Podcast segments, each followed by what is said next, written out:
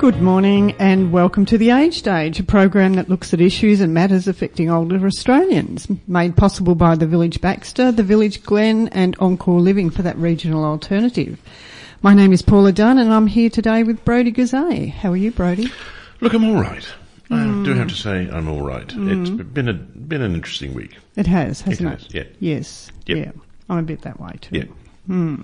But we have on the program today, we have Brett Sutton from the Department of Health and Human Services, and he's going to be talking about vaccinations, which is. It's very pertinent because that's been on the news, uh, well, it's been on television at least uh, during the course of this week. And it, it was also a question that I want to ask him because n- I couldn't get any advice from people in uh, community care.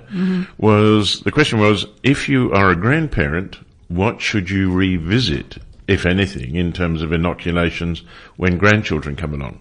I do know the answer to that, but I'll hold. Oh, mm. oh, jolly good. Mm. Well, I didn't because I've had nothing done, and and and probably more more for me in the basis that you know it didn't occur to me until it's obviously now clearly too late. Mm. So anyway, we'll look into that. That'll be great fun. Yes, and we also have Wendy Shields, and she's program director and volunteer coordinator of Beyond Words, and she's going to be uh, talking to us about some people's stories. Yes, I think she rec- either records family histories or their or, or turns them into books and things, mm, something like mm. that, doesn't it? Yes. Which is a, a thing that I've always believed in. I've, I've always been passionate about the idea that uh, we should, in fact, at the station here, we should have a whole series of questions that you just sit there and read on your computer and just answer them, and um, waffle away for as long as you care to waffle, and then store it for prosperity. Because I know that I always said that I've missed. I, I wish my father had done it because it would have been a very interesting tale. In fact, it would have been interesting for both of them. Yeah. Um, Well, everyone has a story. they do. to tell. They do, and Yeah. it's uh, and unfortunately, and we have the ability to record it now. So let's Mm. let's get it done, which is you know really the the the the if you're going to have leave a, have a legacy, at least leave the family history. Yeah. And on talking about family history, it means we should sort of um, play the most important piece of music. Well, I will say, I don't think I've got high with either of our two guests in, in any um, uh, form at all.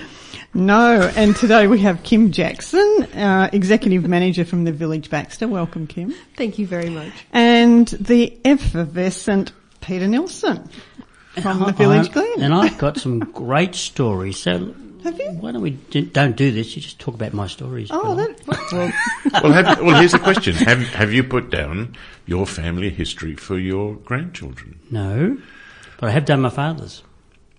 Oh, that's right, you did. You had a book done. Mm. didn't you? I did. Yeah. Mm. Well, maybe you should consider that. uh, Doing doing that. I mm. agree. Well, even if you sit down and do that chat, Yes. even if you do yes. that. Right now, we're working through the great oracle. We are. It is an oracle, isn't it? Mm, Well, it has been, it but has it's been. been. absolutely vital to Fascinating.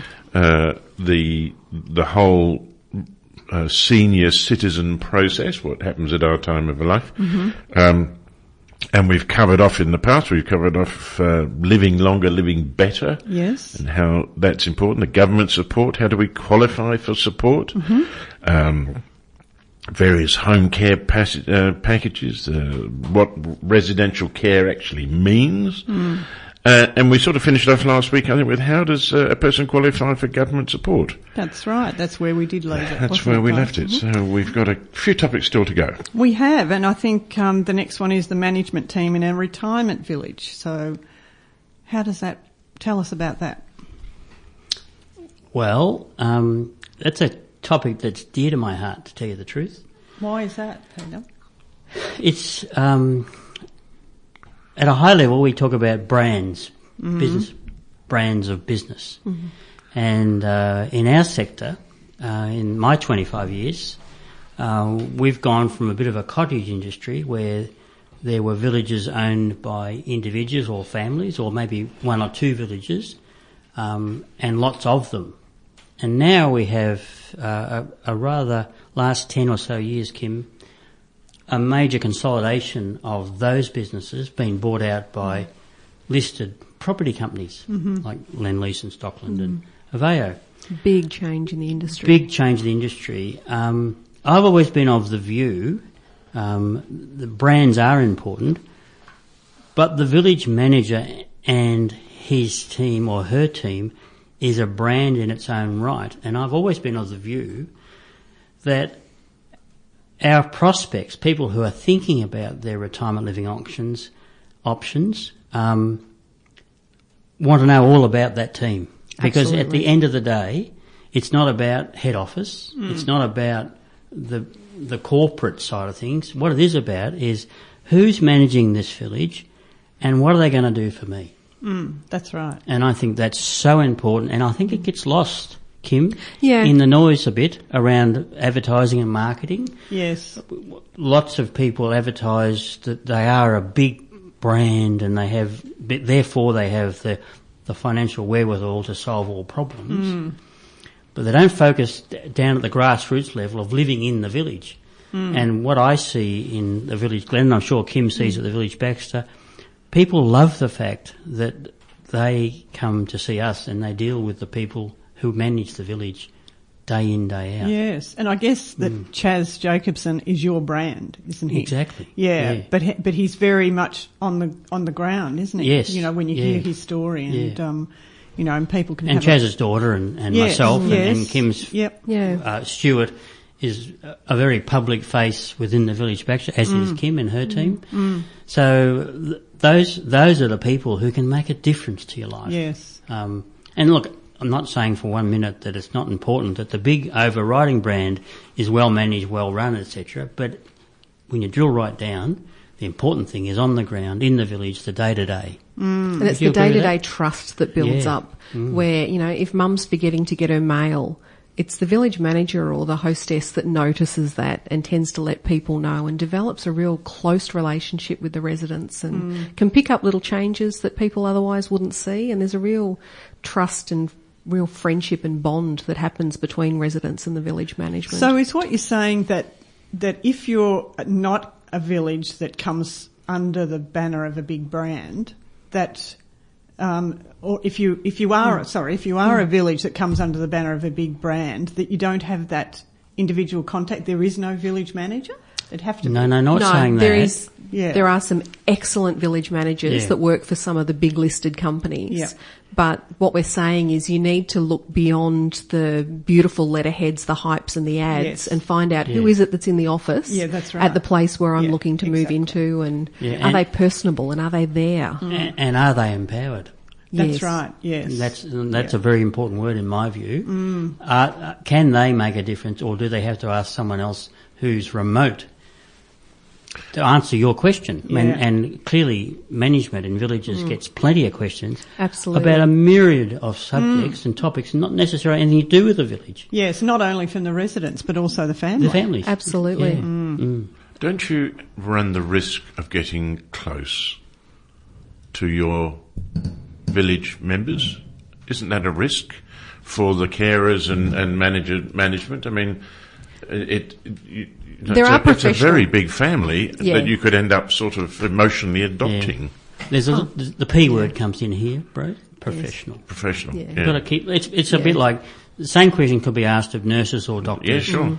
You need to have that balance of knowing where the line is mm. Yeah. and remain professional. Exactly. Yeah. It's the same for counsellors. You Yeah, have to. actually, Yeah. There's yeah. a boundary that you do not Yeah. cross. Yeah. You can't allow yourself to, otherwise you mm. get drawn No. in emotionally. Absolutely. It doesn't stop us from time to mm. time having a good ball when one of our favourites passes away. Oh yeah. That's But right. um, yeah, Yeah. there is a professional boundary, and at the end of the day, we remind ourselves it is someone else's parents we're caring for. we That's can give as much professional support as we can, but Yeah.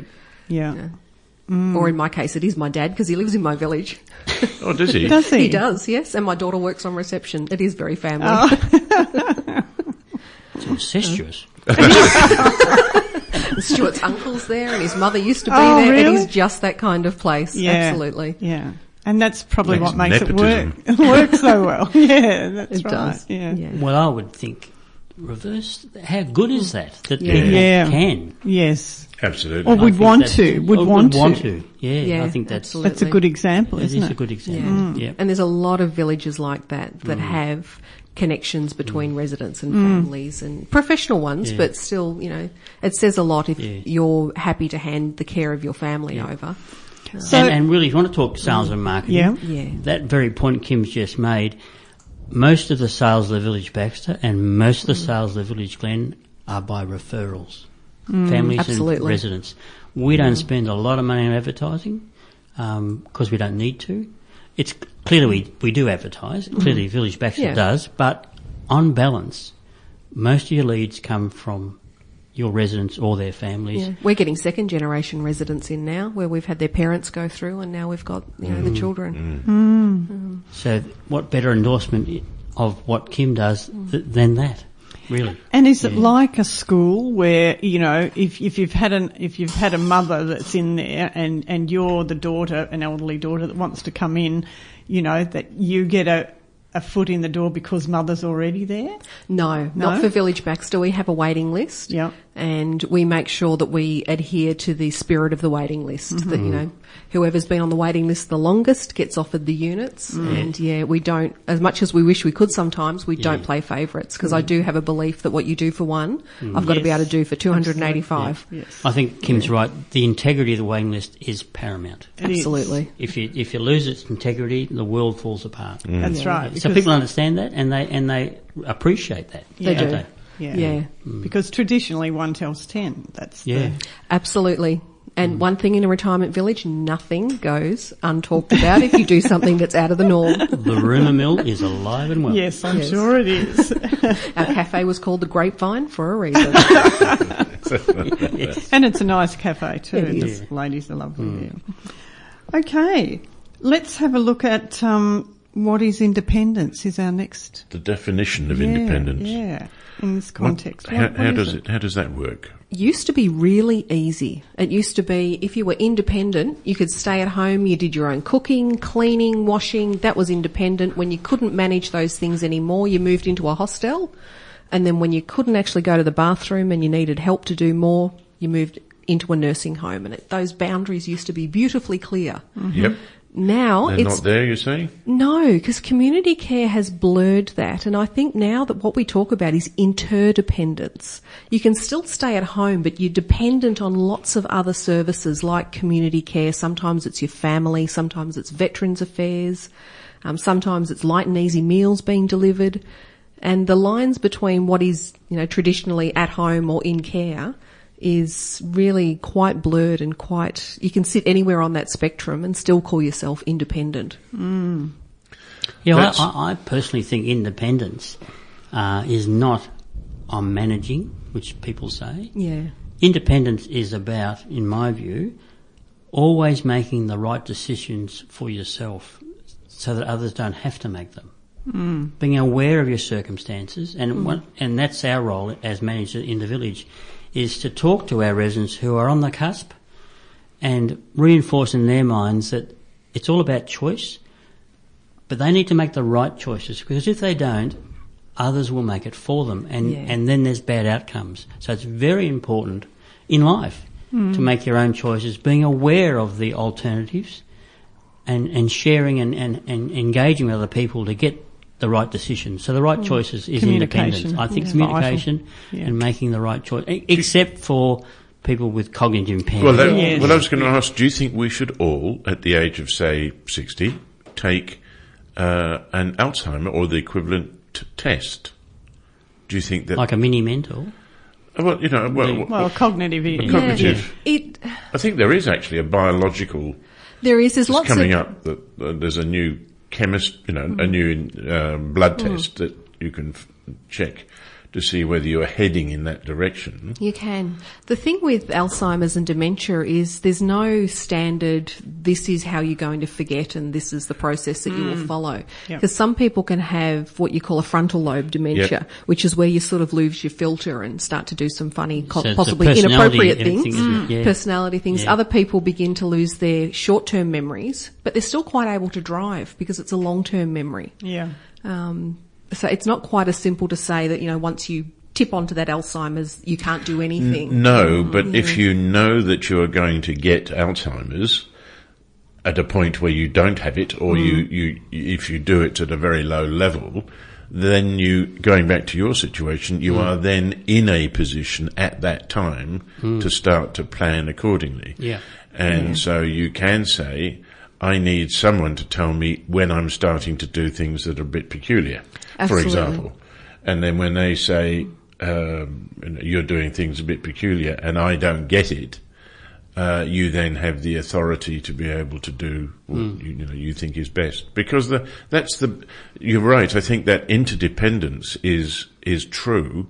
And unlike a village, for me, if I was at a village, I'd have a much greater sense of security that that was likely to come, rather than it turning up on my doorstep. You know, be it a cleaner or a you know a gardener or anything. Yeah. Yeah. Uh, there tends to be, I suggest, more of a rhythm in a village than there is in 47 Blackland Avenue. Um, and I apologise to anyone who happens to live there. Yes.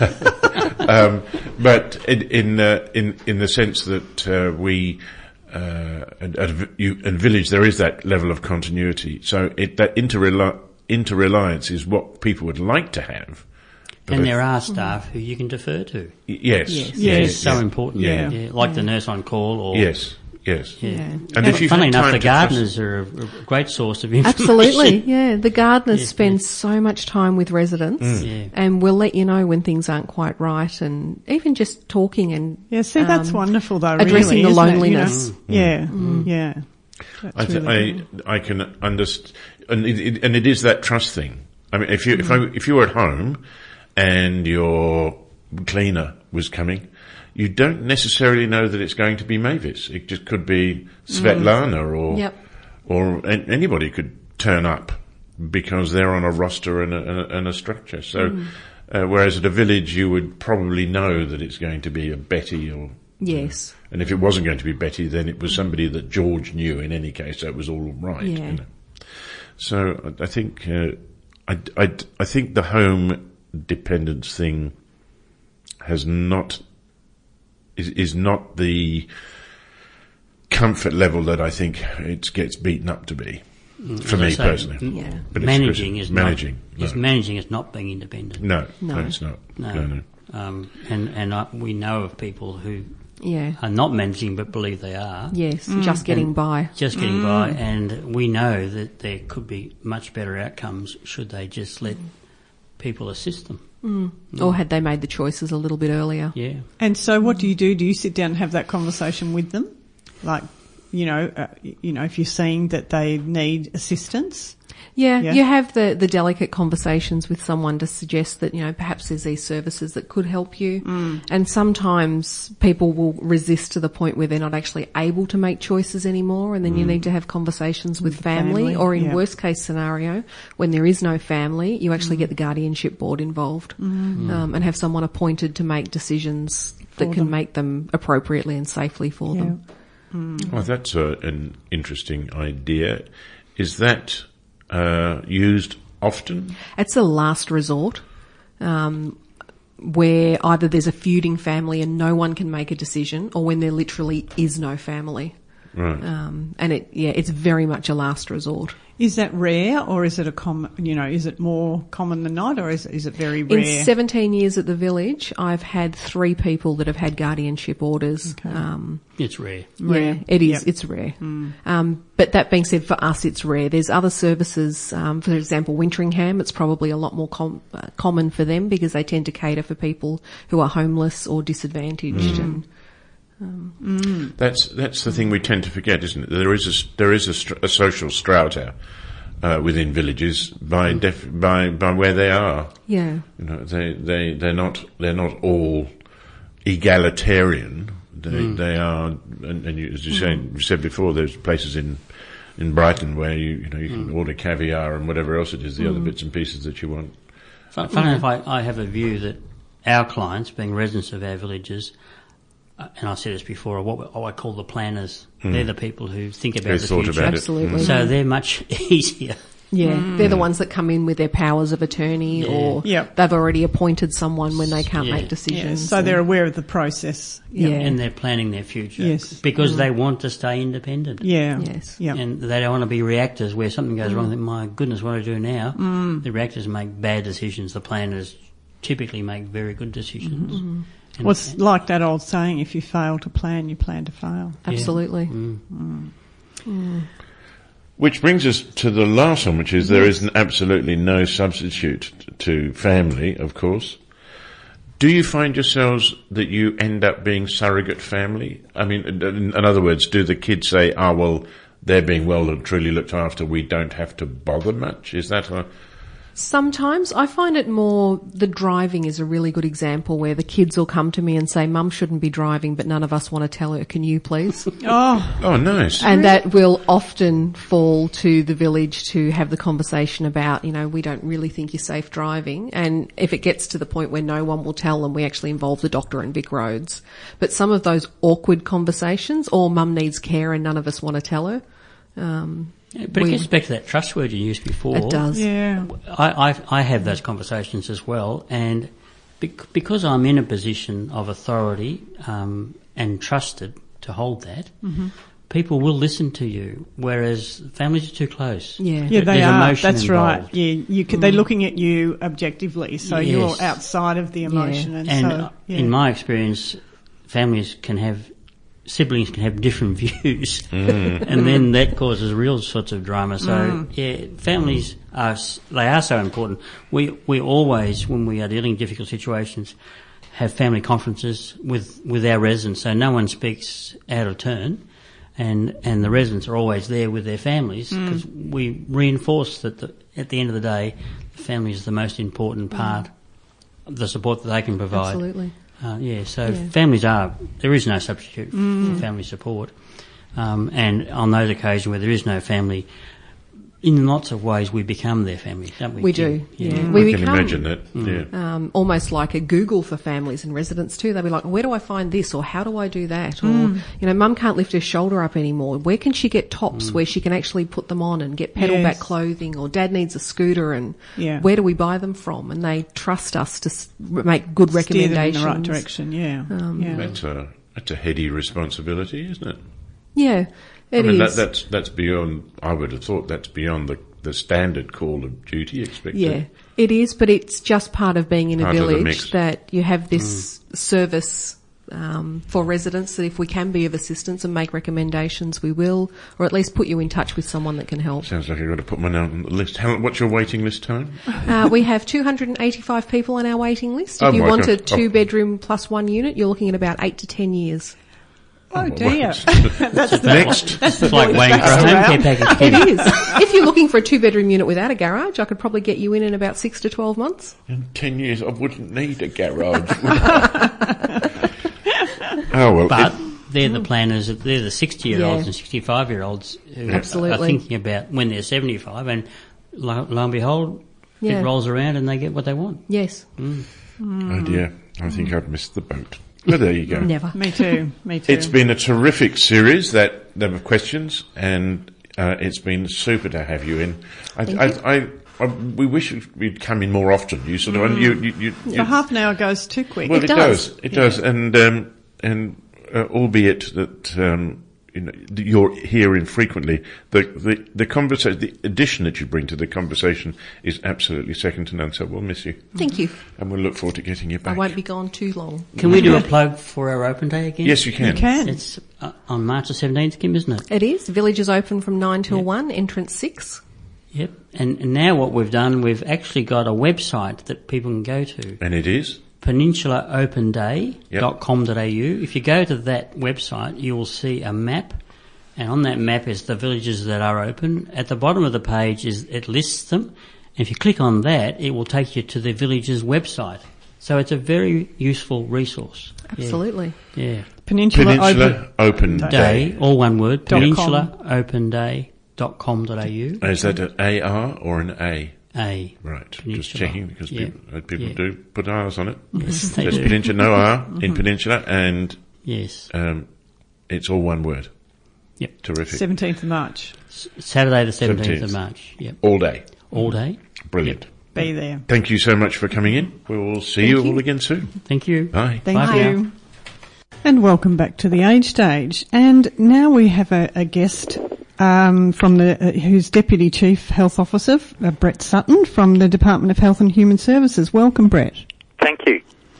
And so, Brett, you're going to be talking us, to us today about vaccinations, which is very interesting um, for the old and as well as the young. Um, and and uh, I've had an uh, incident with that myself of recent um, times. I had a, a, grandson born three weeks ago, and before he was born, I was told that I needed to have um, my whooping cough injection. Yeah. Um, and um, that came as a complete surprise to me because I've had three other grandchildren and that wasn't the case. But apparently there was some sort of a spike in whooping cough. Can you tell me a little bit about that? Sure. So I guess whooping cough is always with us, um, and we have low levels of it uh, right through the year, but it does um, peak or spike or have little epidemics every three to five years. Um, and part of the uh, program in Victoria was to um, protect uh, newborn babies who are most vulnerable through that um, spike. And the idea was that if we can get good immunity for those um, who are looking after newborn bubs or who might be uh, in close contact with them, then that provides additional protection. So the whooping cough um, parent and, and other carer program um, was uh, called the cocooning program, and uh, it, it, it, provides that cocoon of safety around newborn babies by having uh, grandparents, parents um, protected against whooping cough as well. Um, since that time, there's there's been evidence that pregnant women can also get immunised against whooping cough um, yes. during pregnancy, and that's that's really key in protecting newborns. But there'll still be additional protection by having those in close contact also um, immune. Yes. Brett, are there any any ones that that as a parent, a grandparent, do, would any of the ones that I had as a child have worn out, and therefore um, I can pass like chicken pox or something? Yeah. So every every virus, every bacteria is different in in that regard, um, and whooping cough does provide some protection um, if you get it naturally. Uh, and it provides it for some years, but it's not a lifelong protection, and it doesn't stay um, as you know, the immunity isn't as strong and as deep um, right through your life. It certainly will protect you for some years, uh, mm. even a couple of decades after getting a um, natural infection, and certainly um, for some years after getting immunised. But it's not it's not lifetime, and, and that's why these boosters um, into um, your later adult years are important. Yeah, so I was actually my my daughter who just had the baby three weeks ago. She actually had whooping cough when she was four years old and gave it to me. Yeah. So we'd both had it, but she still had the injection and I still had to have the booster. So, and I was told in no uncertain terms that it doesn't protect you forever. When yeah, I that's right. And, and you're going to get that additional protection and, and there's no harm in that. Um, mm. So, you know, the the danger with whooping cough for newborns is that if they get it, especially in the first six months of life, it's a very serious illness and oh, can lead to intensive care, and, and, yes, and babies yeah. have died from it, obviously. Yes, it's terrible. Is there a cocktail then that you would suggest every grandparent should consider? Um, uh, the, the, main ones, um, obviously, for um, grandparents are um, your flu vaccine every year, so that's available for over 65s, mm-hmm. and um, uh, hot off the press, there's uh, a couple of new super vaccines or, um, you know, extra dose and um, higher strength vaccines available uh, for this upcoming flu season. Um, the pneumococcal vaccine that protects against pneumococcal pneumonia, um, which can, you know, often follow a, a flu illness as well, um, is another important one. And shingles vaccine is an important one because shingles is um, the chickenpox virus. Mm. So if you've had chickenpox as a child, it stays dormant in your body for life, um, and then, especially into old age, um, can be reactivated, and it causes a different kind of illness. Um, but shingles, for you know, some of your listeners, they'll be all too familiar with it. Mm. Um, on the face or down a particular nerve uh, on the trunk, uh, comes out with pain initially, and then followed by scabs uh, and and blisters, and it's a an awful and debilitating illness. And so the shingles vaccine um, is to try and keep that uh, virus suppressed in the body so that it doesn't come out um, as as shingles disease. The, uh, in this last season, last year, uh, uh, uh post flu, there was a number of people here at the station who contracted the pneumonia. The, the flu turned into pneumonia. Uh, was that a was that his, historically a, an unusual event? No, not really. And and you know, going back to um, over hundred years ago in the Spanish flu of 1917, um, most people died, and this is in the you know era before antibiotics. Most people died from bacterial pneumonia and not from the flu virus itself. Um, and so the danger with flu um, virus is is firstly from the the virus itself, but um, quite importantly, it is the uh, pneumonia that can follow. And so uh, pneumococcal vaccine protects against one of the main causes of pneumonia that can follow flu, um, but it doesn't cover all potential types of pneumonia. And I guess if you've got um, confirmed flu, uh, you're not getting better. Um, you know, ongoing fevers, increasing shortness of breath, or chest pain. Um, then it's important to check in with your GP um, or emergency department, and, and it might be diagnosed on a chest X-ray or listening to your chest uh, that you do have an pneumonia and you need antibiotics. Mm. It's a it, it, it, it's an old wives' tale that inoculations for flu is uh, a process of giving you flu, isn't it? Yeah, of a kind, yes. So it's a it's a killed vaccine. It's not going to give you a flu um, virus infection, um, but you do get a few, you know, symptoms that are akin to flu. You get soreness where you uh, receive the vaccine. You can get a low grade fever, and you can get muscle aches and pains uh, more generally. So it is prompting the immune system um, to respond as if you've been uh, exposed to a, a, a flu virus, because um, you have. You've been exposed to the killed flu virus.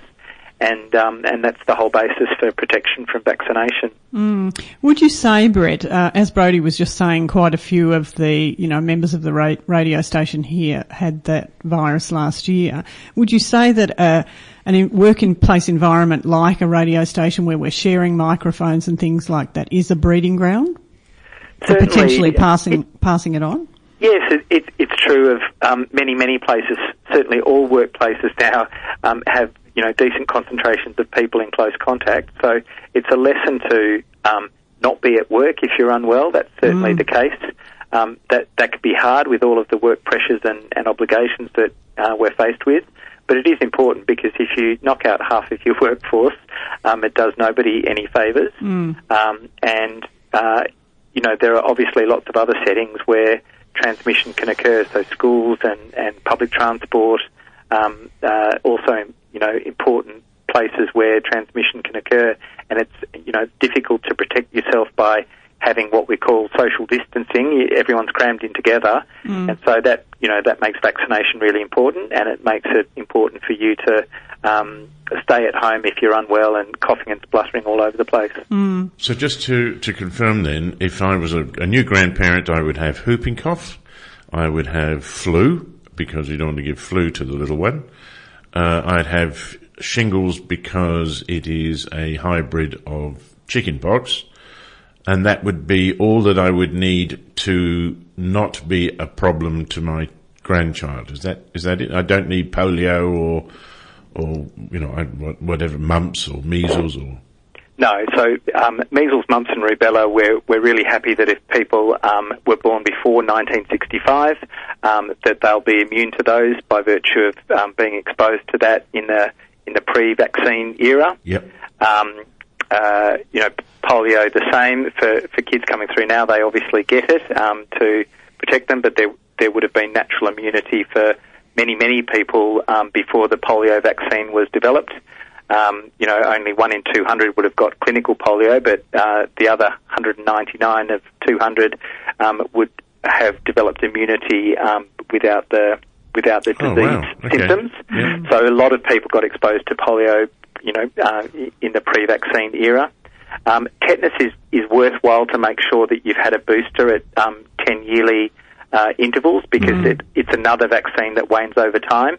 And even though it's a rare disease, um, we still get occasional cases, and they're mostly in elderly people who might be gardening and get a, um, uh, a rose thorn, uh, and that introduces the, the tetanus bug that sits in soil all the time.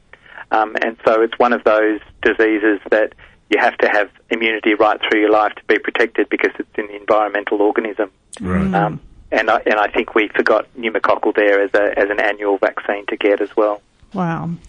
Okay then. All right. Well, thank you for talking to us today, Brett. It's been really interesting and, and perhaps we can talk again sometime because there's a lot more to discuss. as Well, we were that going to talk about heat, which is one of the issues, but uh, we, we sort of we we we hope we think we've passed that barrier within the amount of luck. Yes, we're heading to autumn now. Yes. It's, Yeah, we hope so because those those uh, very hot days um, can be really oppressive. Well, maybe next year we'll talk early in the piece. That would be terrific. And if we uh, if we get hear of a of a, a, a, a scare that's out there, then we'll call call upon your expertise again. Please feel free. All Terrific. right. Thanks, Brett. Thank you for joining bye. us today. No problem. Bye.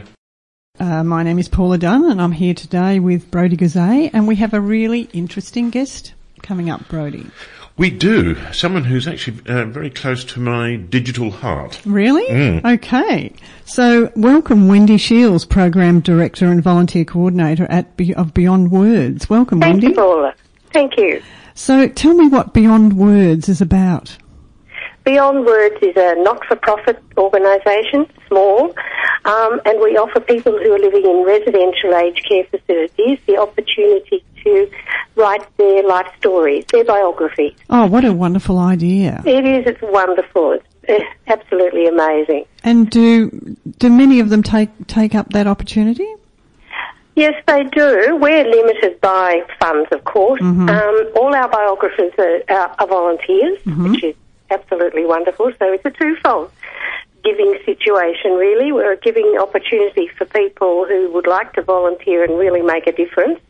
Um, And do you need specific training, Wendy, to do that? Yes, Or yes, you do. We have quite a rigorous um, application and interview process, um, and then everybody that's accepted um, it has to do six full days of training with us. We have a have a training program, um, and not everybody gets through, but most do. We try to have two trainings a year, so we've currently got 41 biographers working with us. wow. Do you have to pay to do the course? No, It's that's free. part of the. Yep, it's free. Yeah. Um, now, do you? This is not a stenographer's course, I assume. No. Uh, so you don't sit there taking shorthand. No. Um, No. So, So, the you- way, way it works actually is once uh, uh, somebody is accepted into the program, a client, we call them a client then, who is a resident at an aged care facility, we um, organise for a biographer to visit them and make sure they get on all right. And then the biographer visits once a week for an hour, same day, same time, for as long as it takes to get the biography written. The average is about seven weeks, but Wow. it can be up to 10 or 11. Sometimes it finishes after four. And it's, um, it's recorded on a small digital recorder, no obvious microphones or cords involved. And in fact, uh, both the biographer and the person writing their biography forget it's even in the room after a few minutes. Wow. So the training's involved in technical stuff, how to use that, which isn't all that hard. Um, and the training also involves listening, learning Yes. how to listen, how to ask the open question, how to prompt if the person runs dry. But also what's really important and a very integral part of the training is how is the biographer going to react emotionally if they hear something that affects them? yes, right? that's that could true. Wo- woken up something. So we do a fair amount of role playing. We have input through Beyond Blue. We have it through a migrant resource centre comes and talks about what might be the sort of things that we could come across with people who were not born in Australia. Mm-hmm. So, and then there's the technical side. So after that hour, the biographer uh, transcribes or transfers that recording into the into their computer and prints it out word for word. Wow. Next visit, they read that out uh, off the hard copy to the to the resident, and that's their opportunity to say, "Oh, gee, I'm glad I got it off my chest, but you better not put it in the book." Yes, yes. and you get a few of those. You Yeah. know, people that just want to have a vent. And um, how do you choose, Wendy, who who gets to tell their story and who doesn't? You know, if you've got a rely- fairly large village, or Quite often, um, a family member will have heard about it, son or daughter, and say they've heard about the program. Would their parents be eligible? And we can work, work from there. But mainly, we have a relationship with about 30 aged care facilities at this stage in and around Melbourne. And uh, the lifestyle coordinator there is the person that usually identifies somebody for us because we it, it needs to be a pleasurable exercise for Yes. them. It needs to be not stressful, but they need to have the ability to recall without becoming stressed. Yes. And this could be an issue for some people because a, a lot of people who are in the age group that are, are in aged care these days um, may have some short-term memory loss or indeed some dementia. Mm.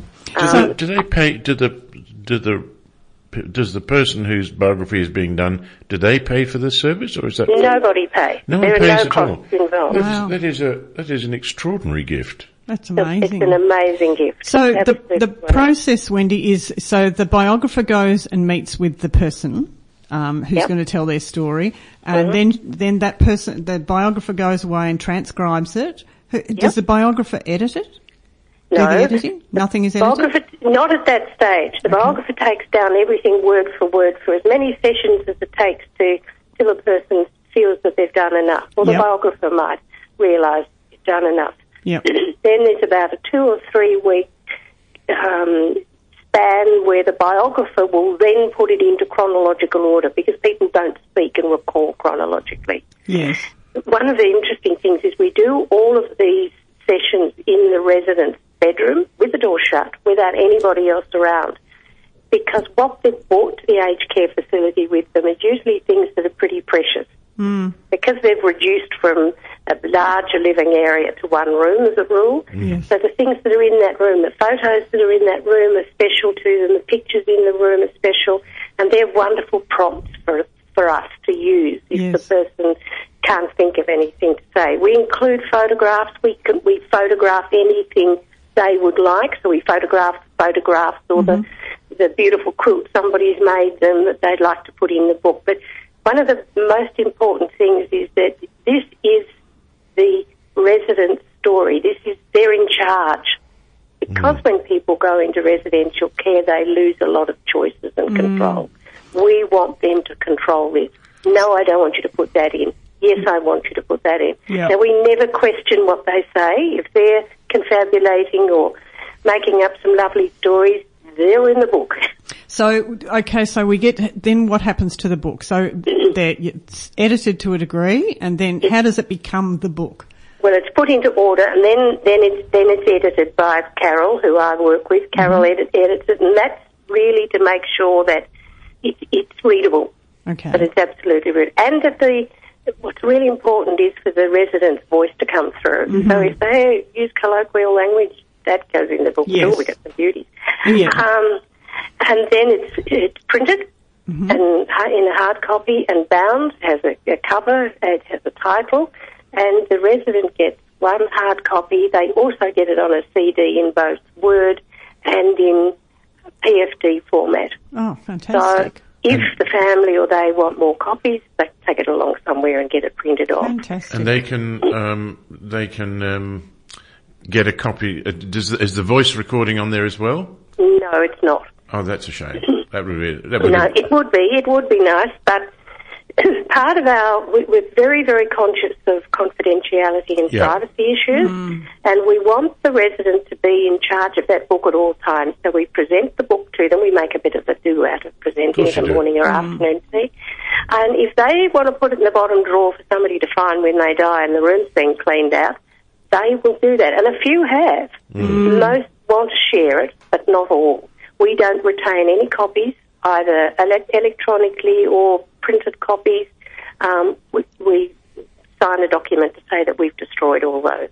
wow. And that that point of privacy, and this is yours to do with as you wish, is a really key thing in, in engaging with those people. Yeah, so I could imagine that there'd be people who have stories that they they don't want the family to know until they've passed on. Exactly, because they don't want to ask questions, don't want to answer questions. We had Yes. a very elderly lady, late 90s, who had been um, born in, in Austria and actually was um, forced to work for Hitler at 15 as a nurse's aide. Goodness. She was then captured by the Russians. She escaped. She had the most amazing life. She had never gone into detail. She ma- ma- came out to Australia, eventually married and had a family, but she'd never given them the detail of what happened in those horrific years. But she so- didn't want them to die with her. Yes, well, that would be really precious. Really It was precious for them to absolutely have. made. And when after she'd kept a lot of notes and a lot of memorabilia, and she destroyed all those when she finished the book. But she wasn't going to let the family see the book till after she died. She said, "I don't want to answer questions. I don't want to have to explain Yes. why I did what I did. It is explained in the book. Ex- Very oh, emotional. Wow, it would have been, That's yes. terrific. Very cathartic. Late nineties. Yes. Amazing. Well, thank you, Wendy, for joining us today, and we'd love to have another chat again at some time uh, because it's a fascinating subject. So thank you for Pleasure. joining And can I just say, if there's anybody who's interested in becoming a volunteer biographer, we're calling for applications now, and if they just go onto our website, and what's the, your website, Wendy? the website is just in, well, if they go into the yeah website, that's this beyondwords.org. Okay. Beyondwords.org. That's That's it. lovely. All right, thanks, Nice Wendy. simple. Thanks, Thank you. Brodie. Thanks, Paula. Take care. Bye. Bye. Wow, what a great story that was. Wasn't it? Yeah, Yes, yeah, you can I imagine some of the things that they hear. Now, don't forget, uh, this week we've uh, in on the what what day was it? 17th of March, St Patrick's Day. Yeah, it's uh, it's the the big moment. Yes. Thank you for all your work today. It's been great, and uh, we look forward to catching up again this Yes. time next week. Next week, and we'll do it all again. You Thanks. Brodie. Take Bye. care. Bye.